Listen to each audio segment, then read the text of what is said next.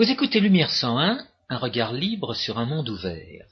Aujourd'hui, François Guillaume et moi-même, Georges Lannes, vous proposons un échange de vues que nous avons intitulé, d'une façon célinienne, peut-on dire, Gueule de bois ou gueule aux abois.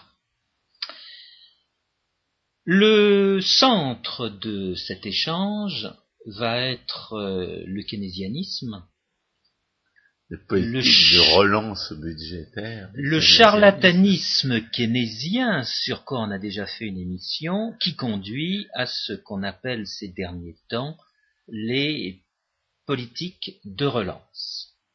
Alors pour développer ce thème, nous allons passer par trois étapes comme d'habitude. La première sera un constat, celui de l'échec des politiques de relance qui ont été mises en route euh, ces dernières années. Le deuxième temps sera un rappel un peu étoffé du charlatanisme keynésien. Nous ne redirons pas très exactement tout ce que nous avons dit dans une émission d'il y a maintenant un peu plus d'une année. Mais on ne se souvient pas de ce qu'on a dit. Et qu'on improvise. énumérer certains aspects. Et que nous avons évolué en bien depuis cette époque. Troisième temps, eh bien, ce sera le temps, justement, de se poser la question de savoir combien de temps encore le keynésianisme viendra nous empoisonner et ne sera, ces prescriptions charlatanesques. Et ne sera pas discrédité par tous ces méfaits. la constatation permanente de ces échecs. Alors allons-y, entrons dans le, vif du sujet et envisageons d'abord le constat. le constat, c'est d'abord le prix Nobel d'économie, enfin, ce qu'on appelle un prix Nobel d'économie, qui en réalité est un prix de la Banque de Suède en mémoire d'un prix Nobel, qui a été accordé à Krugman hein, pour l'année 2008. Alors Paul Krugman, moi je l'avais lu comme éditorialiste, c'est un fou, il est fou allié. Alors il paraît, il paraîtrait qu'en matière de politique euh, d'échanges internationaux, il aurait écrit des choses raisonnables, euh, il aurait euh, j'aurais été évidemment partisan du libre-échange comme tout économiste digne de son. Moi, euh, j'y crois pas plus qu'aux gens qui me racontent que Maurice Allais aurait jamais été un économiste libéral. Hein. Il y a des gens qui ont connu un, Paul Krugman euh, raisonnable. Euh, mon expérience à moi, c'est qu'il n'a jamais dit des choses complètement folles et qui, aurait normalement euh, conduit à enfermer n'importe qui. Et euh, moi, ce que je j'ai l'impression de pouvoir constater, c'est que cette année-ci, on ne donnera pas, le, on n'aurait pas donné le prétendu prix Nobel d'économie à Paul Krugman, et que, et que pour cette année-ci, on ne le donnera pas à un keynésien. Parce que euh, on a eu deux occasions de se rendre compte de l'échec des politiques de relance budgétaire inspirées par le keynésianisme. Le premier, c'est les marchés financiers qui ont dit au, gouvernement européen que c'était terminé les, déficits à tir larigot.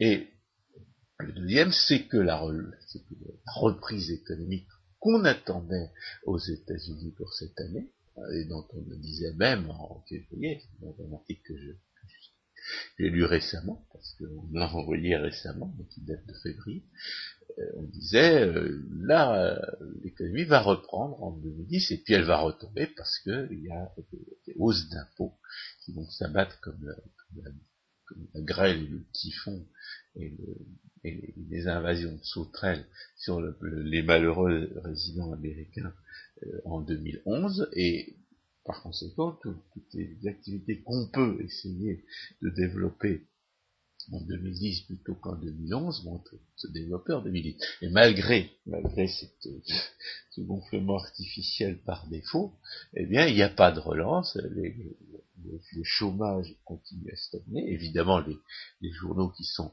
euh, euh, fanatiquement partisans aux États-Unis euh, et qui rendent compte, partisans du Parti démocrate aux États-Unis, et qui rendent compte de cette stagnation de, l'emploi et de, l'activité, disent que c'est surprenant, disent qu'ils ne comprennent pas, euh, il est bien évident que la, cette stagnation n'a absolument rien de surprenant étant donné les politiques qui ont été menées. Alors, euh, on dit ça quand on parle des États-Unis, mais de fait, aujourd'hui, dans le monde, il y a au moins une zone qui fonctionne bien et qui ne doit pas être incluse dans le cadre des politiques budgétaires, euh, c'est l'Asie du Sud-Est. L'Asie du Sud-Est jusqu'à l'Australie. L'Australie n'a pas été affectée par les conséquences des, opérations aberrantes qui ont été menées sur les marchés financiers. Autrement dit, s'il y a des zones qui fonctionnent bien aujourd'hui et dont on ne parle pas à l'échelle du monde, ce n'est pas grâce à des politiques de relance qui auraient été mises en route, mais c'est parce que ces pays ont justement des... Oui, et puis l'Australie, semble-t-il, a échappé au, dernier complot réchauffiste, et le nouveau gouvernement semble avoir abandonné cette lubie-là, hein, de sorte que les, derniers nuages qui pesaient sur l'investissement semblent avoir été levés. Alors qu'aux États-Unis, c'est le contraire. pour être tout à fait honnête, on peut, dire que, disons, euh, on aurait probablement euh, pu observer une relance, euh, une reprise de l'activité productive si l'usurpateur communiste Obama n'avait pas imposé euh, des réglementations euh, écrasantes et, inconnues en matière de santé et, en matière de, de, de marché financier dont les, dont les victimes ne savent pas ce qu'elles vont leur, les, charges qu'elles vont leur infliger. Alors nous avons déjà parlé de ce qu'il fallait penser de l'assurance maladie. En matière de réglementation des marchés financiers, cette loi qui, d'après ce qu'on en dit, fait 2300 pages, euh, ne peut pas être évoquée en quelques mots. Et ceux qui la votent ne l'ont pas lu. C'est que ceux qui l'ont voté ne savent pas ce qu'il y a dedans on, est quand même surpris de découvrir les, euh, trous qui existent dans les institutions américaines qui permettent à un individu qui n'a légalement et constitutionnellement absolument aucun droit d'être président d'être élu et de se faire passer pour tel, qui permettent de et qui permettent de voter à des parlementaires de voter des lois qu'ils n'ont pas lues et dont ils ne savent pas ce qu'elles en quoi elles consistent, et il y a fortiori ce qu'elles impliquent. Euh, pour savoir ce que les, qu'une législation, un ensemble réglementaire aussi monstrueux peut avoir pour conséquence, il faut être économiste.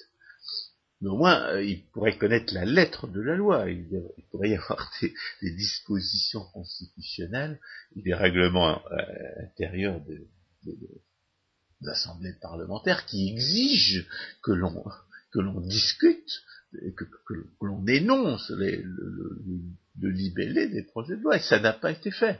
Mais ça va peut-être se faire d'ici les, six mois prochains, bah, puisqu'il y a ces élections. les lois ont été votées. Alors, moi, je continue à dire, je continue à penser que si on veut sauver les États-Unis, il, faudra et, on pourra constater que le soi-disant président ne l'a jamais été, puisqu'il était et qu'il demeure inéligible peut-être que les politiciens américains qui se soucient un petit peu de l'avenir de leur pays euh, pourront se rendre compte que c'est c'est la seule voie possible.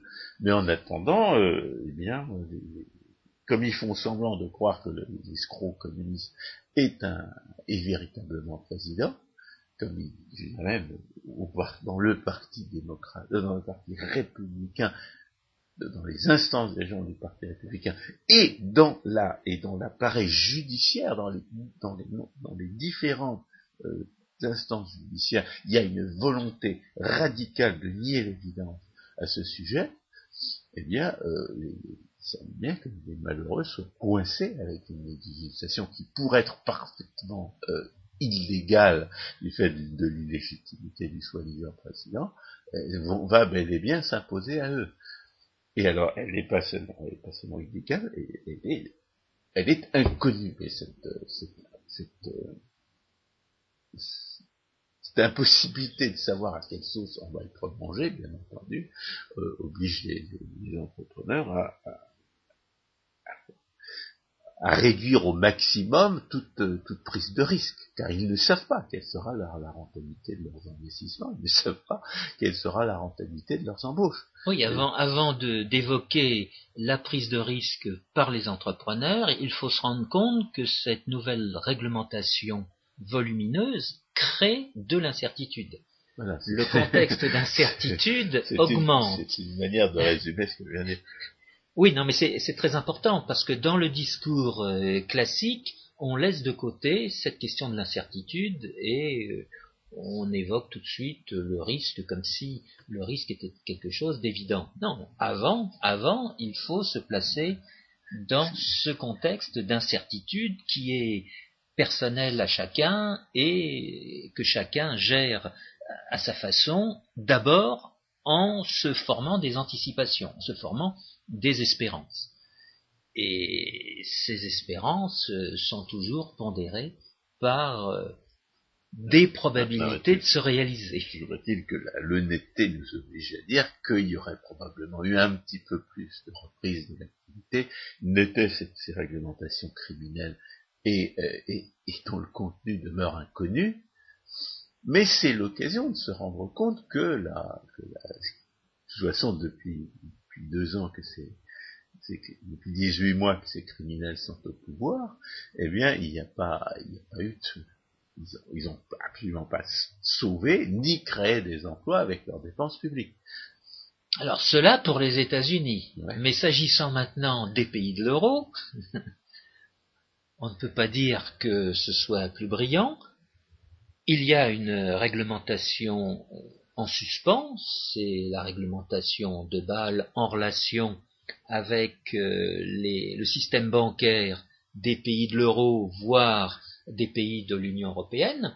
Et j'entendais ce matin même euh, des journalistes dire que euh, cette réglementation américaine allait être une façon de balancer cette euh, réglementation qui va être instituée par ce comité de Bâle. Et qu'est-ce qu'il veut faire exactement? Bah Justement, on peut dire, pour l'instant, on ne le sait pas. On ne le sait pas, non pas parce que c'est trop volumineux et que ça a été voté en l'état, mais c'est que ça n'a pas été encore publié. Ça doit l'être prochainement.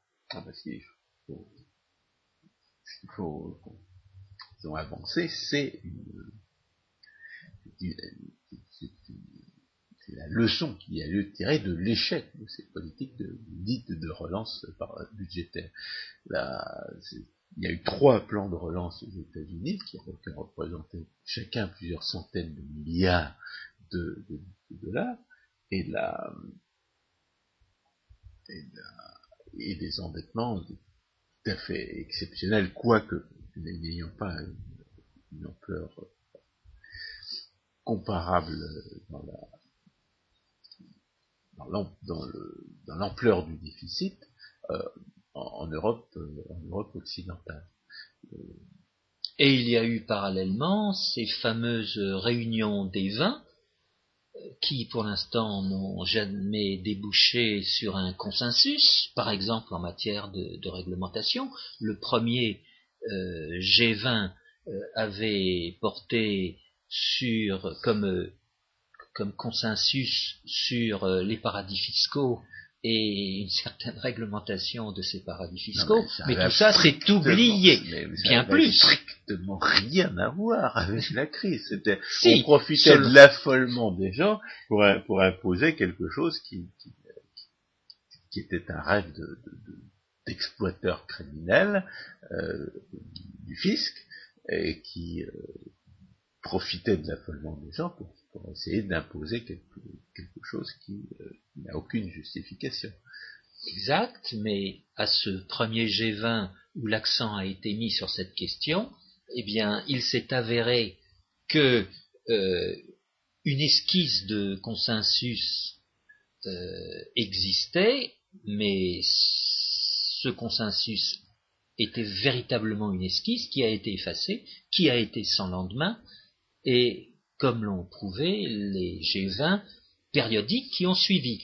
Et à cet égard, on peut signaler qu'un prochain G20 doit être organisé l'année prochaine en France. ce qui compte, c'est qu'on est là pour parler de l'échec constaté et constant des, politiques dites de relance budgétaire. L'escroc communiste, l'usurpateur communiste avait euh, prétendu euh, empêcher le taux de chômage de monter au-dessus de 8%, il est aujourd'hui officiellement à 10%, et, en sachant très bien qu'il y a des gens qui savent et qui, ont, renoncé à, chercher du travail, euh, on, peut considérer que le, taux de chômage est plus, en réalité plus élevé que ça, qu'il est entre 16 et 20%.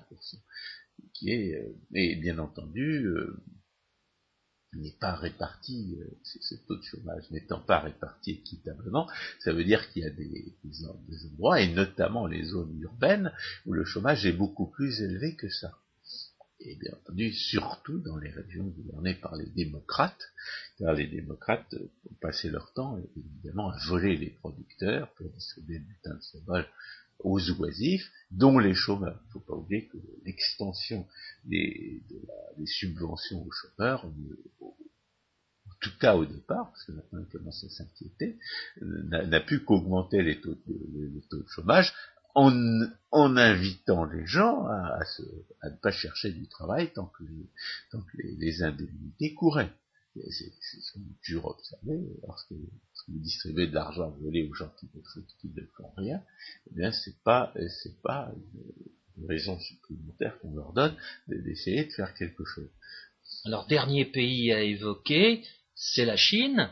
De fait, au premier semestre, il semble que euh, le taux de croissance de la Chine est certes important, mais il est inférieur à ce qui avait été anticipé par euh, les observateurs.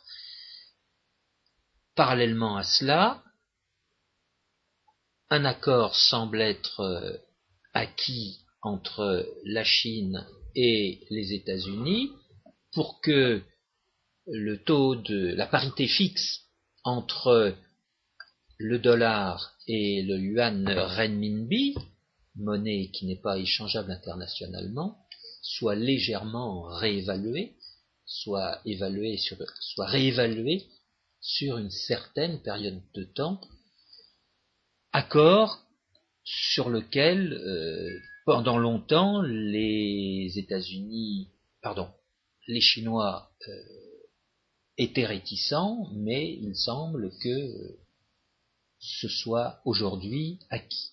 Alors il faut rappeler les raisons qui ont conduit les gens à se réveiller, les, hommes de l'État, à, se rendre compte que les politiques qu'ils avaient menées jusqu'à présent, et, que nous avions dénoncées, bien entendu, en disant c'est pas comme ça qu'on sort d'une crise.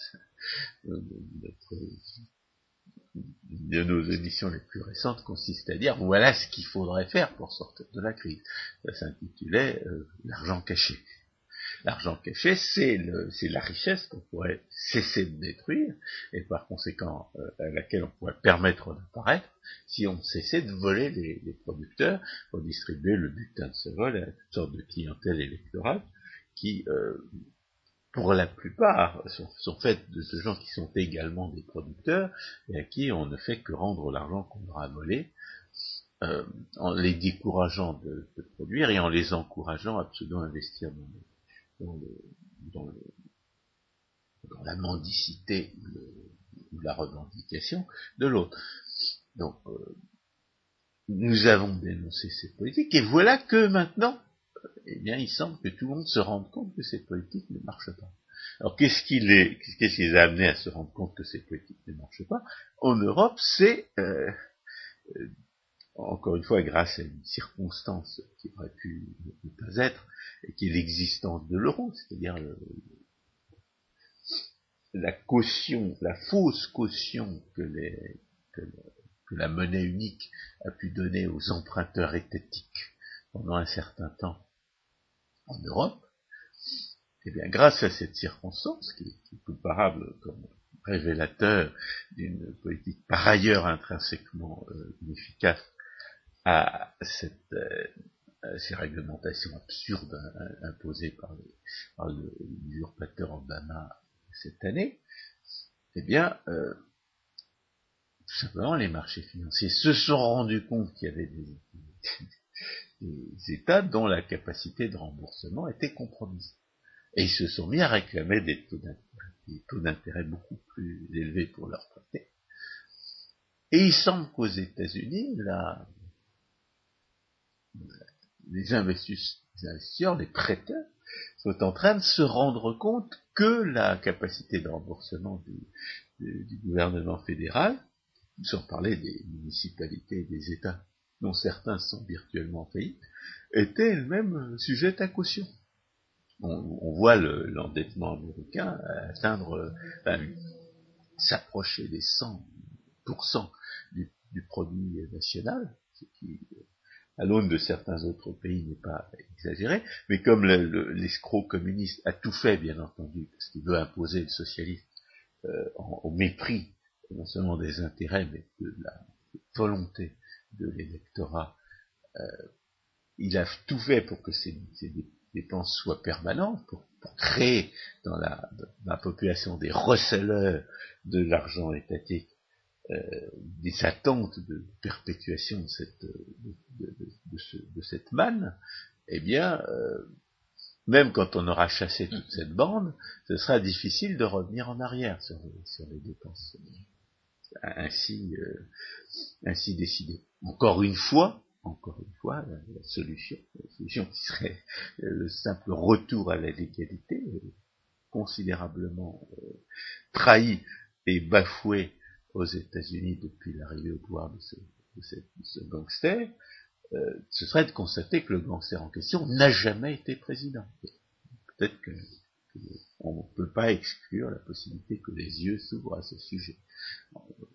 Ce qu'on peut dire en, ce point-là, c'est que, étant donné qu'il y a toutes sortes de politiciens locaux, notamment au niveau des États, qui sont prêts à, euh, à faire voter des lois exigeant des des candidats à la présidence qui, posent leur candidature au niveau des États, qu'ils donnent les preuves du fait qu'ils sont éligibles, c'est-à-dire qu'ils sont bien nés aux États-Unis de parents américains.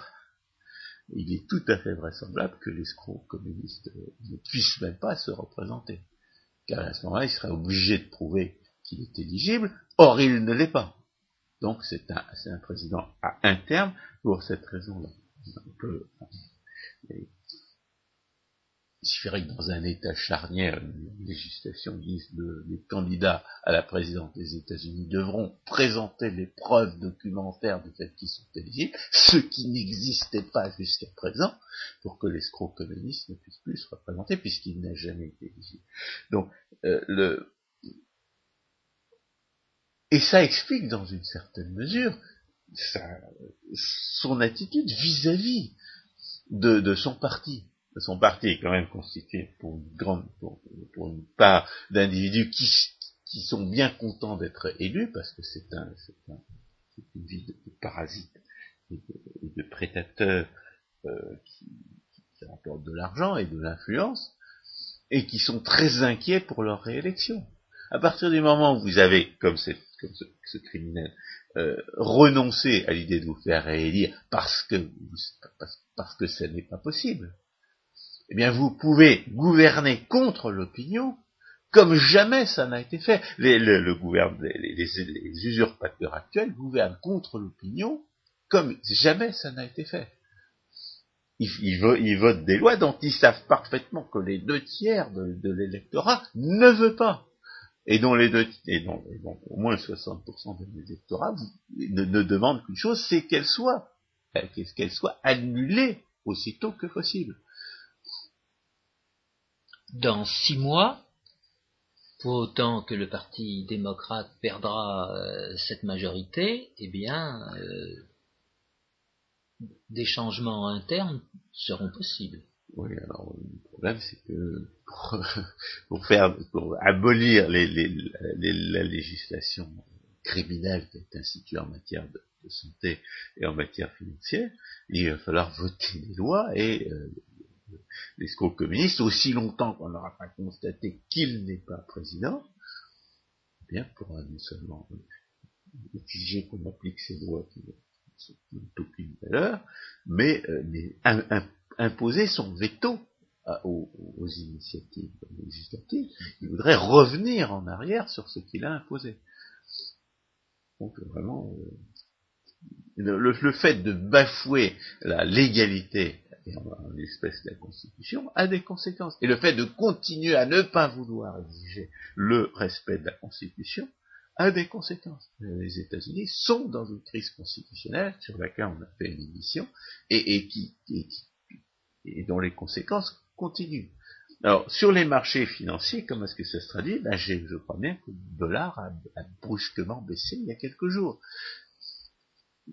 La, manière que les marchés ont trouvé de euh, d'exprimer une certaine méfiance à l'égard de la capacité de rembourser des États-Unis les marchés financiers présentent euh, l'intérêt économique de donner des informations au travers des prix et des taux d'intérêt euh, qu'ils euh, démontrent.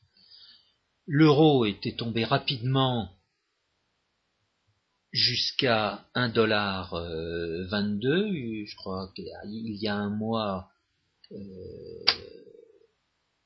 il y a 15 jours, il était même tombé euh, légèrement en dessous de 1,22. Bon, cette dernière semaine, disons ces derniers 10 jours, il est remonté de 1,22 à près de 1,30. Ce sont des, des informations, à chacun de les de les comment dire interpréter. interpréter oui découvrir euh, je ne suis pas inquiet outre mesure. le dollar est d'abord un moyen d'échange mondial.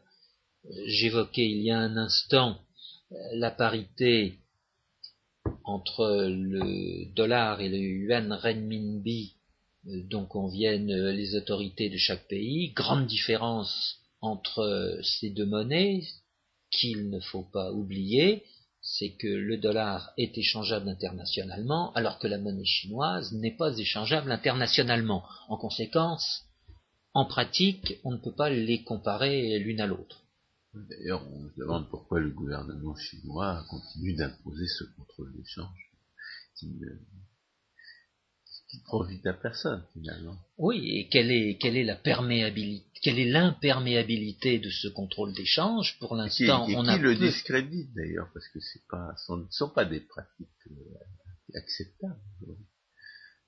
Pour l'instant, il semble que le contrôle d'échange ait été bien imperméable, ce qui a permis aux autorités chinoises de d'avoir une certaine euh, gestion des prix intérieurs. On est bien dans le communisme chinois, dans la planification chinoise de l'intérieur. La planification est aveugle. Énormément de gaspillages qui sont qui sont occultés. Euh, mais ça, ça peut pas durer indéfiniment. Exactement.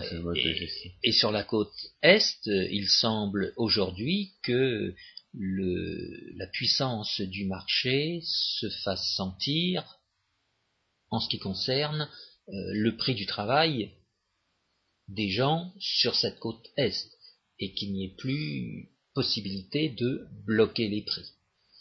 Eh bien, tout cela nous amène à notre deuxième point qui consiste à rappeler euh, le charlatanisme keynésien. pourquoi ces politiques de relance budgétaire ne pouvaient pas marcher? Il faut d'abord comprendre que le, le keynésianisme consiste dans une, dans une,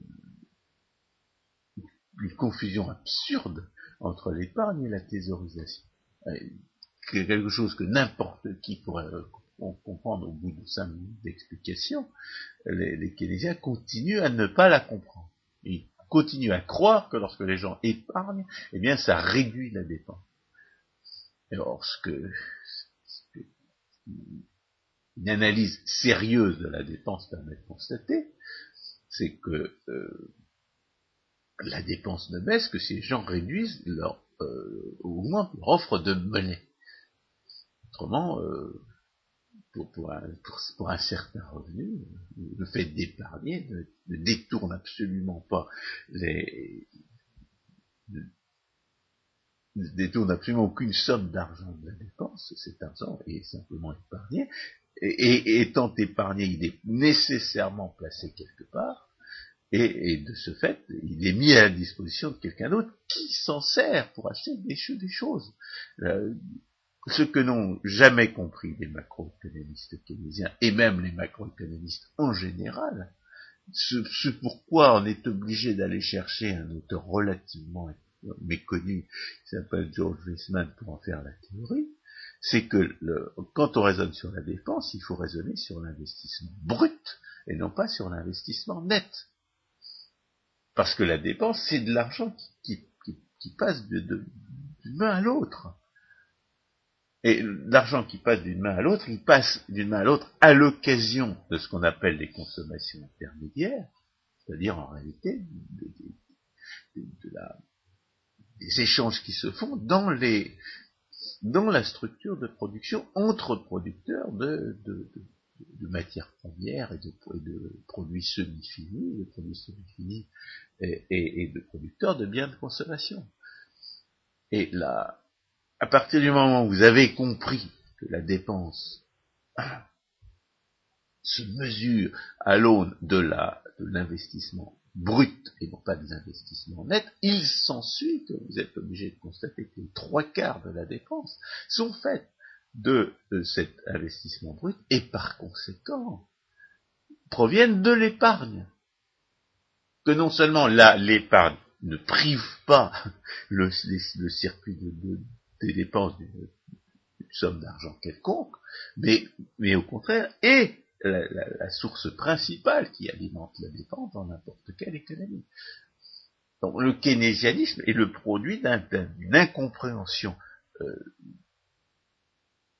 élémentaire à impliquer le raisonnement comptable à la, réalité de la production. Et c'est plus qu'une incompréhension. Enfin, au, départ, on, peut parler d'une incompréhension.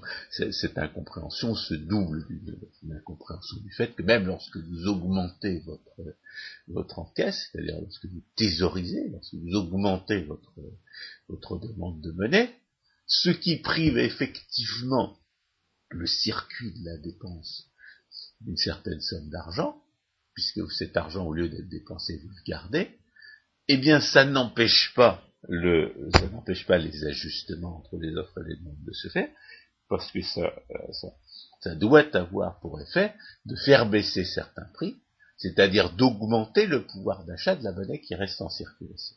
Et si le pouvoir d'achat de la monnaie qui reste en circulation augmente, ça veut dire que la dépense en termes de pouvoir d'achat, eh bien finalement, à terme, eh bien, sera rétablie. Il y a, il y a dans le, pas épuiser le sujet de, l'incompétence comptable des keynésiens, parce qu'il y, a bien plus à en dire à ce sujet, mais les gens qui sont incapables de comprendre que dans un, sur un, dans une, économie où le marché euh, persiste un temps soit peu, euh, la thésaurisation ne peut pas en permanence euh, conduire à une baisse de la production par défaut par défaut de, demande effective, comme ils disent, ces gens-là sont mm. des, gens qui, supposent que les prix euh, ne peuvent pas varier, ce qui n'a aucune espèce de justification. Si les, seuls prix qui ne puissent pas varier sont les prix imposés par les hommes de l'État et, leurs, substituts, comme les syndicalistes. Évidemment, le keynesianisme s'est développé dans un contexte où le gangstérisme syndical était particulièrement développé mais euh, même les syndicalistes ne, réussissent, pas à empêcher tous les, prix de varier. Euh, de ce point de vue-là, le, keynésianisme n'est pas seulement une incapacité à raisonner en, termes comptables, c'est aussi une incapacité à raisonner en termes d'ajustement. Alors évidemment, les keynésiens, le keynésianisme et, ce qui s'est développé à sa suite, c'est-à-dire ce, ce qu'on appelle la macroéconomie, un charlatanisme qui ne se borne pas à raisonner sur, la euh, dépense à partir d'hypothèses complètement absurdes, mais qui ne, ne tient pas compte des variations de, des variations de prix et qui ne tient pas compte des conditions dans lesquelles les prix, euh, la, comptabilité a un sens, car la comptabilité nationale, comme nous l'avons expliqué, n'est pas une comptabilité. Donc, euh, ce qu'on appelle la macroéconomie traduit d'un côté, dans le meilleur des cas, une, une incompréhension de la, de la plupart, de, de, la plus grande partie du rôle du système de prix dans la conjoncture, et notamment le fait que ce qui crée les crises conjoncturelles, c'est une disparition de, de, la marge entre les prix de vente et les prix de revient qui assurait la rentabilité des, des, des activités, et le fait que la reprise va se faire dès lors que cette marge aura été rétablie, ce que les économistes autrichiens savent parfaitement euh, depuis Mises et Hayek, c'est-à-dire depuis les années 30. Bon, la, macroéconomie procède à la fois d'une ignorance du rôle de la plupart des prix dans la conjoncture, et en même temps d'un certain nombre de, de postulats charlatanesques en ce qui concerne le système des prix et en ce qui concerne l'application des lois de l'arithmétique à la à, l'activité économique. Parce que là, il faut quand même pas oublier le, le scandale, le scandale euh, mathématique que représentent les prétendus multiplicateurs keynésiens les prétendus multiplicateurs keynésiens, euh, les raisonnements qui prétendent expliquer le, prétendu multiplicateur keynésien sont des raisonnements qui affirment que lorsque vous augmentez la partie d'un tout, la proportion entre la partie et le tout ne change pas. C'est-à-dire que vous augmentez, vous augmentez la, dans, leur, dans leur euh, représentation complètement erronée des rapports entre la consommation et l'investissement, on a dit que dans la réalité, il y avait quatre fois plus de dépenses d'investissement que de dépenses de consommation. Chez les keynésiens, c'est l'inverse. Parce que comme ils raisonnent en termes d'investissement net, et comme ils raisonnent faussement en termes d'investissement net et pas d'investissement brut, ils s'imaginent que l'investissement ne représente qu'un, disons, un cinquième de, euh, de, la dépense totale. Alors ils s'imaginent que si vous augmentez l'investissement, eh bien le rapport qui est d'un cinquième va, de, va rester va rester un rapport d'un cinquième. C'est-à-dire que la partie que vous n'avez pas augmentée va augmenter à, due proportion. C'est ça le, le, multiplicateur que ça, ça repose sur une, sur une erreur arithmétique grossière. Et, on enseigne ça. évidemment, quand vous êtes un étudiant de première ou de deuxième année, vous ne comprenez pas. Ou ce qui est pire encore, vous ne comprenez pas que vous ne comprenez pas et vous apprenez des choses qui sont qui sont parfaitement absurdes, parfaitement fausses, et qui euh, et qui représentent l'essence de, de, des raisons pour lesquelles on fait des politiques de relance. Il y a un autre aspect euh, de négation des lois de l'arithmétique qui font du raisonnement comptable dans la, dans la politique de relance, ça consiste à ne pas se rendre compte que lorsque les hommes de l'État dépensent, mais ça c'est absolument inséparable de l'incompréhension de, la nature de l'épargne chez les keynésiens, le, raisonnement qui consiste à s'imaginer que lorsque les hommes de l'État dépensent de l'argent, dépensent une richesse, cette richesse n'est pas prise à d'autres tout ça à partir de la théorie complètement fausse des, ressources oisives. Qu'est-ce que c'est que des ressources oisives C'est des ressources que les, que les, que d'après les indicateurs de rareté fournis par le système des prix, les, les gens n'ont pas intérêt à utiliser tout de suite. Ils attendent ce que les théoriciens compétents de la conjoncture prévoient et qui, est la véritable raison d'être reprise, à savoir que la marge bénéficiaire qui, assure la rentabilité des investissements et des embauches se rétablissent par, euh, des ajustements de prix. Comme les keynésiens et plus généralement les macroéconomistes ne savent rien de cette marge bénéficiaire, ils raisonnent que si, les, les, raisons d'investir étaient autres qu'elles ne le sont, ils ne savent, rien des conditions de cet ajustement, alors ils parlent de, ressources oisives et ils prétendent que si les hommes de l'État volent de l'argent ou l'empruntent, de toute façon cet argent, cet argent emprunté va immédiatement accaparer des ressources que d'autres auraient pu acheter, eh bien, euh, ce sera autant de production en plus parce que les ressources oisives vont être mises au travail donc la théorie des ressources loisives, dont, dont Hazlitt a fait la critique, et, William Hutt a fait la, critique aussi, mm-hmm. est, parfaitement fausse. Elle, elle, méconnaît les conditions de la, de la, reprise, elle méconnaît le fonctionnement de l'économie, elle méconnaît les rapports entre la conjoncture et le système de prix, mais c'est elle qui sert d'alibi pour refuser de voir que lorsque les hommes de l'État dépensent, euh, font une dépense supplémentaire, eh bien, ils ne font que déplacer la demande. Et, et ce, on est un petit peu comme dans, en physique, on peut prouver euh, les, choses de, différentes manières. Euh, on peut aussi prouver les choses, on peut aussi prouver que, la dépense publique ne fait qu'évincer la dépense privée si on raisonne sur sur la dépense la en supposant que l'ajustement entre les offres et les demandes de monnaie soit réalisé, eh bien, pour que les hommes de l'État dépensent davantage, il faut bien que d'autres dépensent moins.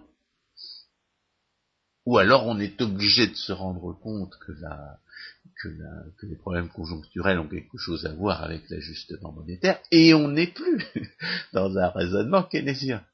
C'est-à-dire que le raisonnement keynésien euh, ne méconnaît pas seulement euh, les lois de l'arithmétique, ne connaît pas seulement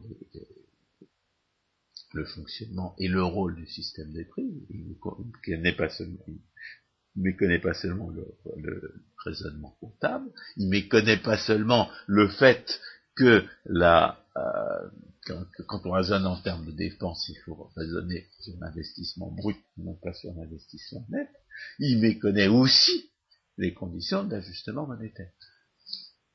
Il méconnaît aussi le fait que, euh, si on veut augmenter la dépense, du moins en termes nominaux, toutes choses égales par ailleurs, on a intérêt à faire une politique monétaire, ou, euh, dans le meilleur des cas, c'est-à-dire le cas du laisser-faire, on a intérêt à laisser les banques créer euh, davantage de monnaie en réponse à une augmentation de la demande, si ce que l'on veut faire, c'est euh, ajuster la dépense à ce qu'attendent à ce qu'attendent les, producteurs, euh, étant donné les prix existants.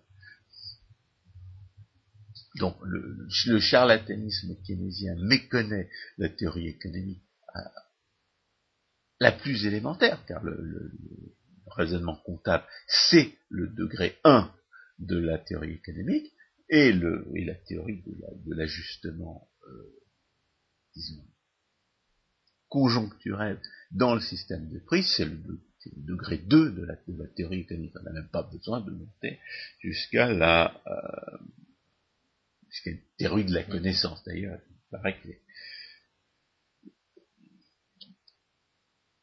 Donc, si on veut raisonner en, théorie de la connaissance, on peut dire que le keynésianisme a engendré un charlatanisme qui prête aux hommes de l'État la capacité à réguler l'économie, à, résoudre les problèmes de la conjoncture alors que, comme nous l'avons démontré, la régulation par l'État est une contradiction militaire, et qu'on s'en aperçoit lorsqu'on veut bien se rappeler que l'intervention de l'État est nécessairement violente, méprise et méconnaît nécessairement la rationalité de ceux qui sont victimes de cette violence, et, que, et ce qui a pour conséquence que non seulement les hommes de l'État oblitèrent l'information pertinente possédée par ces victimes-là, mais comme elle, comme cette intervention euh, rend le système de prix complètement menteur, à supposer que le système de prix existe encore, car j'ai récemment eu l'occasion de, voir des gens qui prônaient une monnaie entièrement monopolisé par les hommes de l'État, interdisant aux banquiers de créer de la monnaie. C'est ce que c'est la, proposition de, monnaie fiduciaire euh,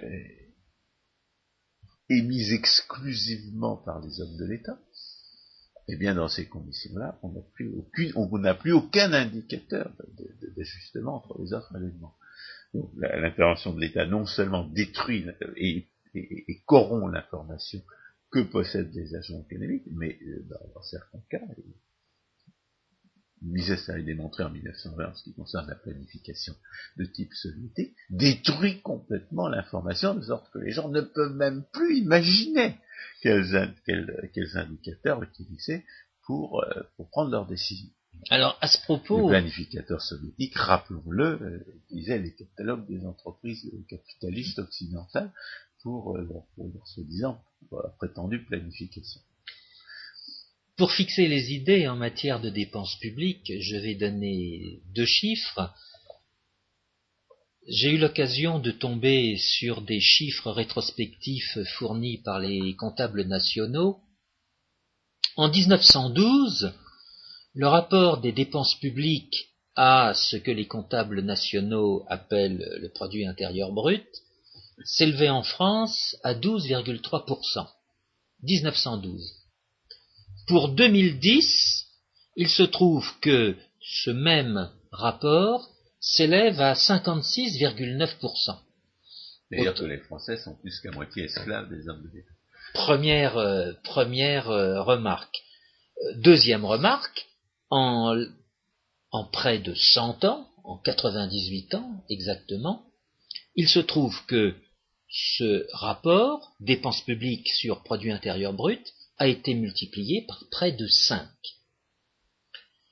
Est-ce que... Euh, le fait que le, produit intérieur brut ne signifie rien n'est pas une consolation. Mais c'est pour, euh, c'est pour euh, donner comment dire, une satisfaction à ceux qui s'efforcent de le calculer. En plus, les, gens qui prétendent calculer le produit intérieur brut euh, incluent les dépenses de l'État dans la production. Bien sûr. Alors que l'État ne produit rien. Bien sûr. Fait que voler. Bien et sûr. Que, et que par ailleurs, bien entendu, euh, pour, tout, tout, franc volé par les hommes de l'État, il y a un franc pseudo-investi dans, le, dans les intrigues et les, les différentes, différentes manœuvres euh, entreprise pour mettre la main dessus. Confère la loi de Bitur-Camembert dont on a eu l'occasion de parler. Donc il y a lieu de retrancher les dépenses publiques de la production. Mais je donnais ces chiffres. Et d'ailleurs, Rothbard le proposait pour une autre raison. Parce qu'il disait, ah, on n'a absolument aucune preuve que les dépenses publiques valent quelque chose, puisqu'ils sont obligés de, ils sont obligés, de voler l'argent pour euh, pouvoir, pouvoir le dépenser. Ce qui prouve bien que, euh, que la, que la population en réalité ne veut pas de ces prétendues productions, et si la population n'en veut pas, eh bien c'est qu'elle va zéro.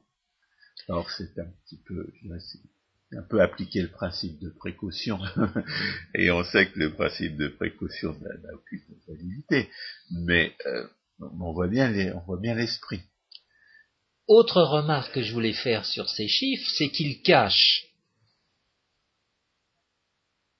la fiscalité du moment alors qu'en 1912 le budget est équilibré. En, 2010, le budget n'est pas équilibré, bien plus, cela fait des années qu'il n'est pas équilibré. Autrement dit, cette évolution cache une augmentation de l'État une augmentation de l'endettement de l'État, lequel endettement se trouve être euh, accepté par le marché financier. Je donnais enfin ces chiffres pour passer à notre troisième étape, qui est celle qui consiste à se, à se demander combien de temps Combien de temps il... ça va, ça va durer. Combien de temps on va encore enseigner le charlatanisme keynésien? Combien de fois, combien d'années de stagnation, combien d'années de, gaspillage, combien de combien d'années d'endettement extravagant il faudra que nous subissions et, de combien d'années il faudra que nous subissions les conséquences pour que les gens se rendent compte enfin que le keynésianisme est une, imposture on a, quand même détaillé un certain nombre de raisonnements, raisonnements absurdes qui sont à la base de, ce charlatanisme. On a aussi évoqué un certain nombre d'événements qui donnent à, qui donnent à penser que les, que les hommes de l'État euh, pourraient bien euh, être obligés de renoncer à cette imposture, à défaut d'en avoir eu le goût. Euh, et il faut rappeler quand même les, les, les ravages du keynésianisme, les ravages de l'idée sur laquelle la, relance de l'économie par l'intervention de l'État euh, a, provoqué. Car la Grande Dépression, ce qu'on a appelé la Grande Dépression, ça le, c'était le produit du New Deal. Et qu'est-ce que c'était que le New Deal? Sinon, le, sinon du keynésianisme avant la lettre. C'était une intervention de l'État pour soi-disant euh, remédier à, l'insuffisance de la demande. Alors qu'est-ce qu'on faisait? Eh bien, on, avait quand même à faire des, des analphabètes économiques encore plus complets que les keynésiens avec Roosevelt et sa. Eh bien, ils avaient, ils, avaient cru constater que lorsque la, conjoncture était bonne, les prix étaient élevés. Et euh, théoricien de la conjoncture explique très bien que non seulement lorsque la conjoncture est très bonne, mais lorsqu'il y a un emballement de la conjoncture, les prix sont effectivement élevés. Alors ce qu'ils avaient fait, c'était interdire les baisses de prix. Dans ces, dans ces circonstances-là, où d'ailleurs la base monétaire avait baissé d'un tiers, euh, c'était le meilleur moyen d'empêcher tout ajustement et de prolonger indéfiniment la crise. Mais euh, on a, on a eu droit à une relance, on a eu droit à une relance budgétaire l'intervention de l'État pour, euh, pour relancer soi-disant l'économie a, a, a, eu pour effet de, euh, prolonger une crise qui aurait duré quelques mois sans elle. Alors, comme c'était pas une expérience tout à fait keynésienne, comme le charlatanisme keynésien s'est véritablement imposé, qu'à partir de 1945, après la mort de Keynes, quand ces séides ont un petit peu introduit quelques considérations monétaires, parce que c'était vraiment trop absurde de, penser que la monnaie jouait aucun rôle dans la conjoncture. On peut dire que les, les politiques de relance budgétaire, on en a fait dont l'interprétation était, était, ambiguë au début des années 60, par exemple. Ce qui s'est passé, c'est qu'on a abaissé, et au début des années 80, aux États-Unis, on a abaissé les impôts, ce qui a augmenté le déficit budgétaire, et les Keynésiens ont pu dire, euh, eh bien, vous voyez bien que, que le déficit public relance l'économie. En réalité, c'était les baisses d'impôts en tant que telles qui ont toujours pour effet de relancer l'économie lorsqu'elles sont perçues comme permanentes et non pas temporaires. Donc ces baisses d'impôts, ben pourquoi? Parce qu'elles créent ou rétablissent une, rentabilité dont les, dans les investissements n'ont aucune raison de ne pas tirer parti.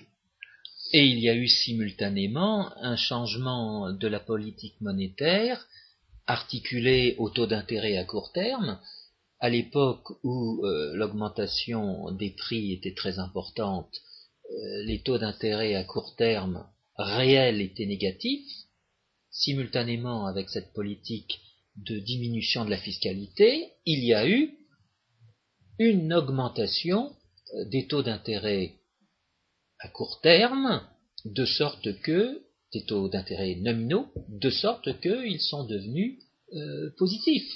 de sorte qu'il y a eu une structure des taux d'intérêt qui a correspondu de fait à la réalité euh, des investissements euh, qui allaient être euh, entrepris.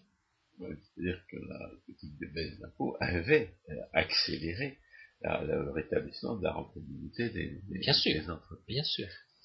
Et bien entendu, la politique de baisse d'impôts fait partie des, sources d'argent caché dont nous avons parlé. Il faudra aussi réduire les dépenses publiques, car contrairement à ce que racontent les charlatans du keynesianisme, si vous réduisez les dépenses publiques, eh bien vous augmentez la production, puisque les dépenses publiques ne produisent rien. Elles ne font qu'évincer la production réelle. Lorsque vous, dépensez, vous, votre argent pour vos fins propres, ça vaut quelque chose pour vous. Lorsque, les hommes de l'État dépensent de l'argent qu'ils vous ont volé, ça ne vaut rien pour vous. Et dans, il y a beaucoup d'utilisation que, que, non seulement pour lesquelles nous payerons, nous ne payerions pas, mais que nous combattons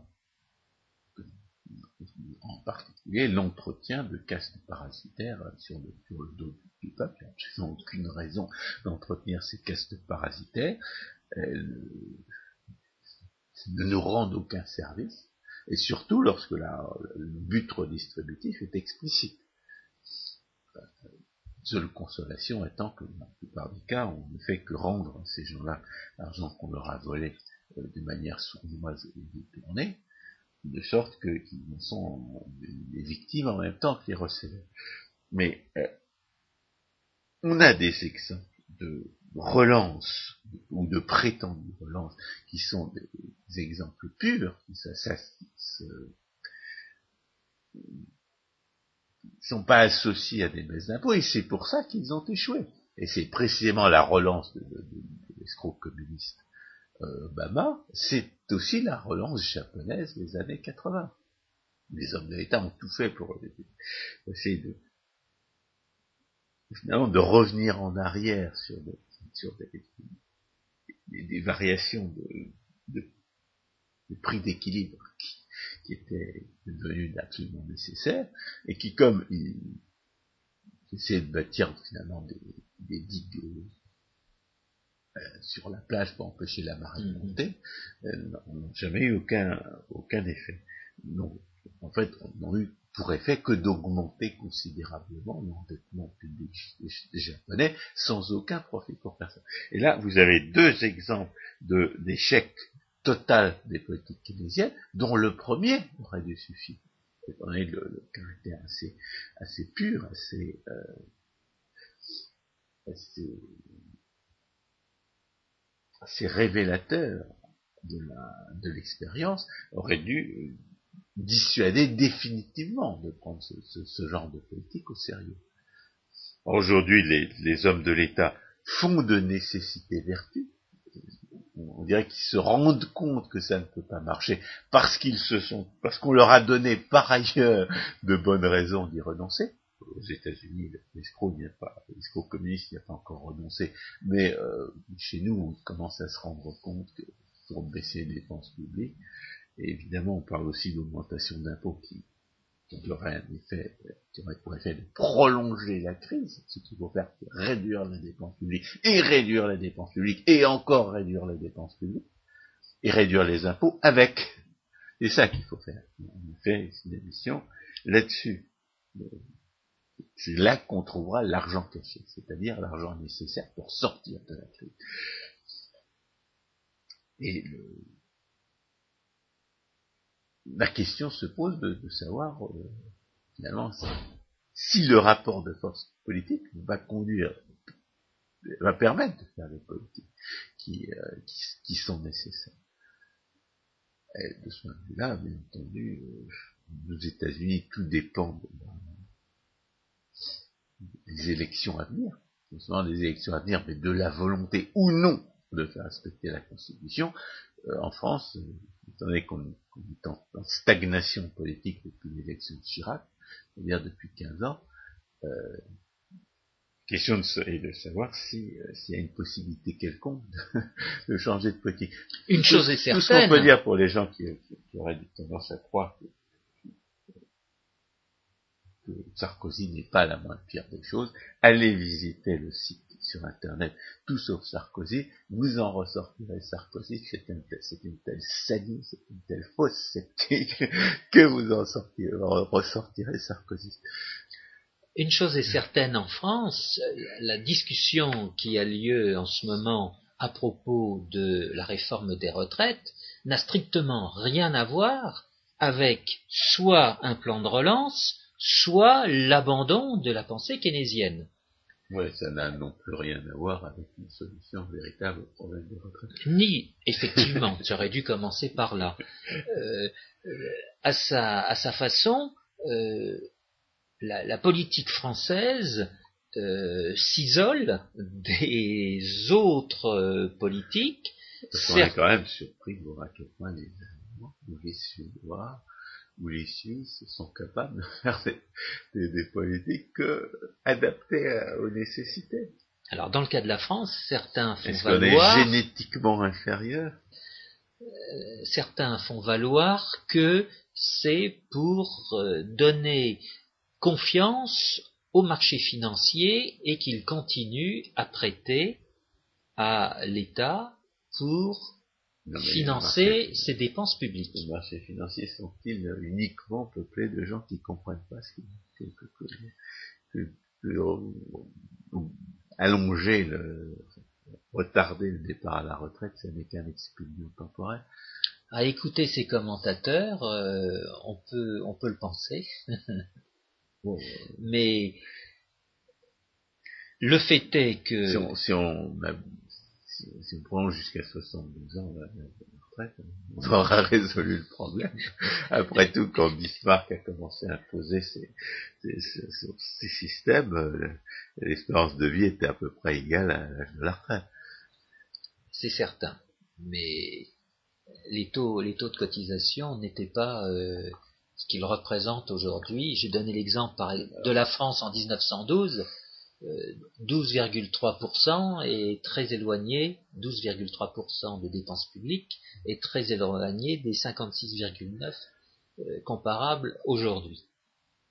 Autrement dit, relativement, relativement à la question combien de temps euh, faudra-t-il pour que euh, le keynésianisme soit abandonné Disons qu'en France, aujourd'hui, à l'instant précis où nous parlons, il est suspendu. Il est suspendu par un débat sur une question qui n'a strictement rien à voir avec euh, la question des plans de relance ce qui est certain, c'est que le chiffre euh, des dépenses publiques de 56,9% du PIB, lui, est le résultat de plans de relance successifs qui ont conduit à cette euh, épée de Damoclès euh, du marché financier sur l'État et a fortiori sur les contribuables français. Chers auditeurs, Merci de votre attention. À une prochaine fois.